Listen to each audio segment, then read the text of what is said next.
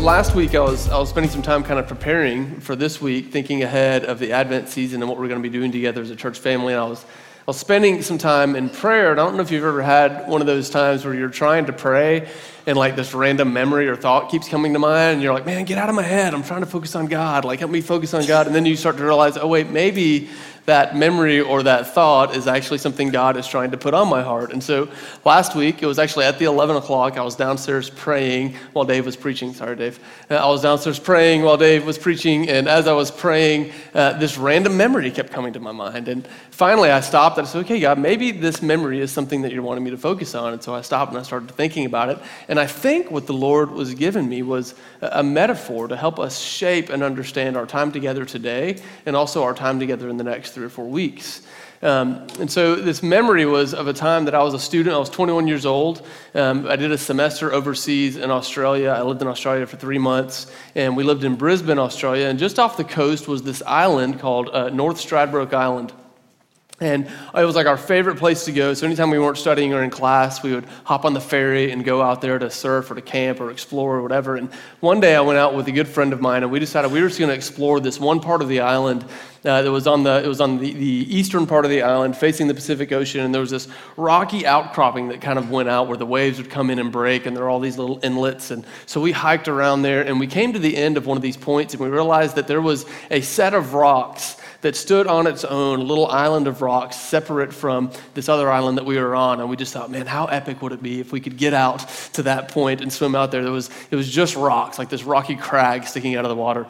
And so between us and that little rocky crag was, I don't know, the distance maybe about from me to that first pillar here in the cannery that you had to swim across. And as we stood there looking, saying, do we really want to swim out there? We're watching the water, and this was the ocean.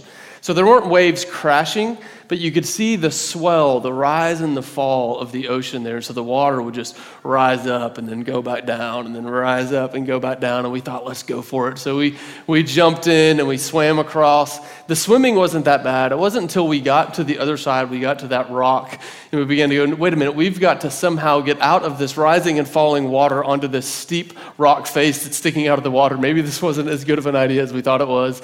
And so what we had to do was literally tread water right next to the rock and the swell would lift us up. And once it lifted us up, we had to grab onto the rock, and as it dropped back down, we would be left hanging there on the edge of this rock, and then we'd scramble up to the top and sit. And it was this super fun memory that we had. We just laughed together. And as I was thinking about that last week, I asked God, I'm like, God, why are you reminding me of this memory right now? What does this have to do with what we're getting ready to do as a church family? And He took me to this moment where I was in the water facing the rock. And I remember that feeling of while I'm sitting there in the rising and the falling of the water, everything around me felt terrifying. The water was terrifying, the rock felt terrifying. It wasn't until I was standing on top of that rock that I was able to have some security and some peace of mind. And I think that this is often how it can feel for those of us who are Christians living in the midst of the culture around us. It can feel like sometimes we are able to swim up to Jesus the rock on whom we long to stand. But the noise and the uncertainty, the instability and the chaos of our culture often make it feel impossible or even scary to truly take hold of Jesus and to stand upon him. This thought, as I thought about this and I thought about the season that we're entering into, I was reminded of the story that we've been in together for the last 10 weeks. I was thinking about the Israelites remember they came out of Egypt and they're at Mount Sinai in the wilderness, and there's this random place that we didn't spend a lot of time looking in Leviticus chapter 23, where God gives the Israelites these sacred days and these appointed festivals that they were to observe year after year after year after year. And he wasn't putting a burden on their shoulders, but it was almost as if the Lord knew. He said, Listen, the culture that you're getting ready to go into in Canaan, oftentimes it is going to feel like tumultuous waters. It's going to feel like churning waters all around you, and you need these annual touch points where you can remember the rock on whom you stand. You can remember your identity. You can remember the one who brought you out of Egypt, the one that delivered you, and the one that leads you, and the one that uh, dwells among you. You know, over the centuries, the Christian tradition has also developed some kind of built in touch points that help us to remember who we are and who we are shaped by and help us remember the rock that we stand on. And today marks the start of one of those traditions, and that is the tradition of Advent. Now, I don't know what your history is with church. I don't know if, if you grew up in church, or maybe you didn't. Maybe this is your first time in church. And, you know, I grew up in church, and yet Advent was something very unfamiliar to me. Advent felt like a tradition that didn't belong to my world of Christianity. It was something that other Christians did. And honestly, it felt like if I was going to observe Advent, it felt like just another tradition that I was going to have to throw on top of a mountain of traditions that already existed surrounding Christmas. But here's the thing about Advent that's really beautiful Advent is not necessarily a tradition that we do, so much as, as a posture through which we enter into the Christmas season. It is a fixing of our feet upon the rock that Christmas is supposed to draw us to. So, Advent is the season where we position ourselves and ready ourselves for what we are anticipating. You see, Christmas, for those of us who follow Jesus, Christmas has this potential to be an extremely significant time. And yet, often, Christmas looks for those of us who are Christians just like it does for the rest of our culture. Oftentimes, it doesn't look any different for us. And here's what I mean I, I think our culture actually has some really beautiful hopes for Christmas. Our culture has beautiful hopes for the holiday season. It's this, this idea that, hey, the holiday season is about having a meaningful time with the people that you love or it is about the giving of generous gifts to those in your life, or it's about sharing a meaningful and rich meal with those who are in your life. And yet, oftentimes, if we're not careful, even those things that feel meaningful can begin to feel like the rest of our lives surrounded by the churning waters. And so, what's supposed to be a meaningful time with family sometimes feels a little bit overwhelming. If, if your time with that, if your time with those meaningful people in your life is marked by unresolved tensions or conflicts that you haven't worked through, as you get ready to go into the holiday season, you know you're going to be around that family member that you still haven't talked about that incident that happened the year before. Or there's been some sort of tragedy or crisis in your family, and this is the first time you've all come together. Or, or maybe it's, you know, we've just come out of an unusually tumultuous political season in our country. And you're going, man, how in the world am I going to navigate staying away from the political topics with that person that I know in my family does not share the same political ideals that I do? And so you can go into it with a lot of fear and angst and anxiety, or maybe even the, the generous giving of gifts or the sharing of meals can even be overwhelmed by the tumultuous waters.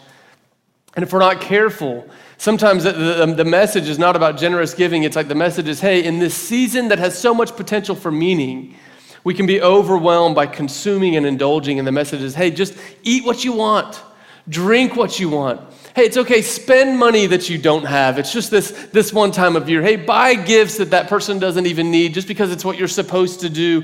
And if we're not careful, we can end up on the other side of Christmas feeling more overwhelmed and stressed than we were on the front end of Christmas.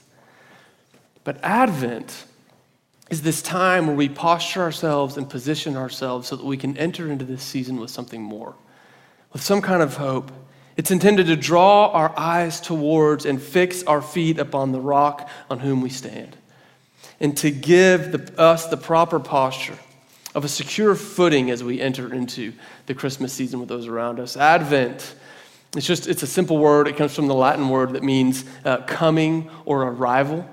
And it's about the coming of Christ. It's the traditional celebration of the first advent or the first coming of Jesus as an infant when he was born that day to Mary and Joseph. But it is also about the anticipatory waiting of his second advent or his second coming. So we live in this time in between where we have this historical moment of Jesus coming into the world as we eagerly await for Jesus' second coming to make all things right. This season is a time for remembering and rejoicing, but it's also a time to reflect upon the promises of God and to re- anticipate the fulfillment of those promises when he returns.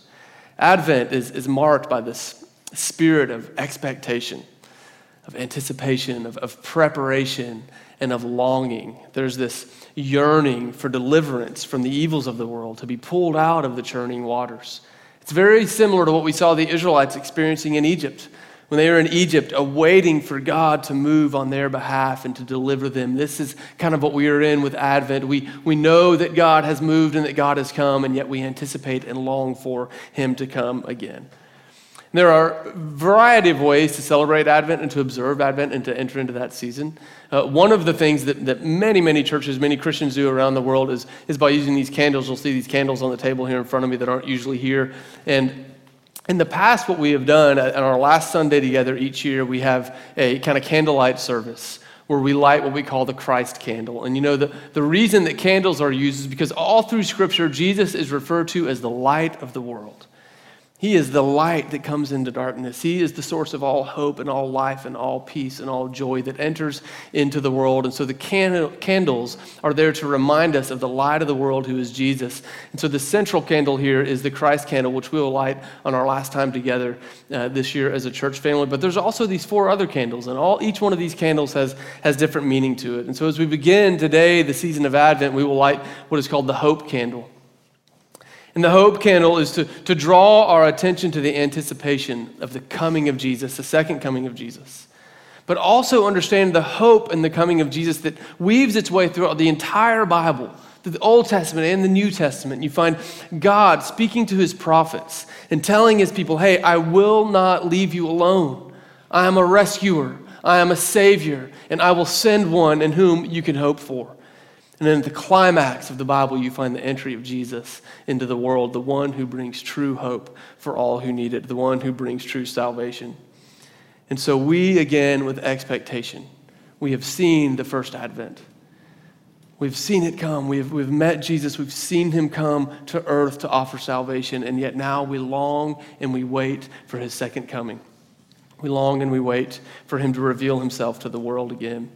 So here's what we're going to do I'm going to light this hope candle, but I want to invite everyone to stand with me. And there's a prayer that we're going to read together as I light the hope candle where we ask God to give us the courage to hope. And then we're going to read some scripture together and uh, we'll sing a song together. Let's begin by lighting the candle and praying with one another. You can see the words to the prayer up on the screen.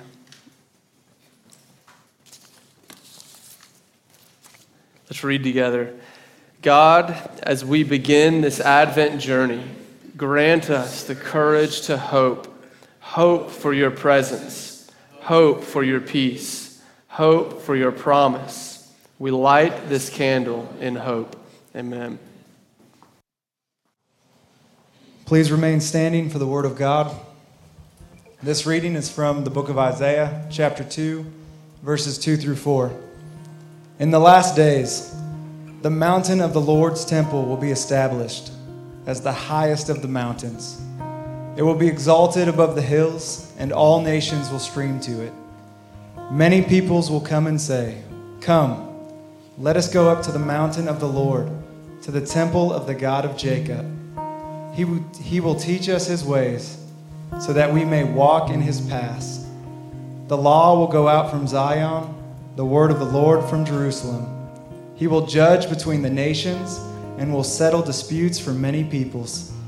They will beat their swords into plowshares and their spears into pruning hooks.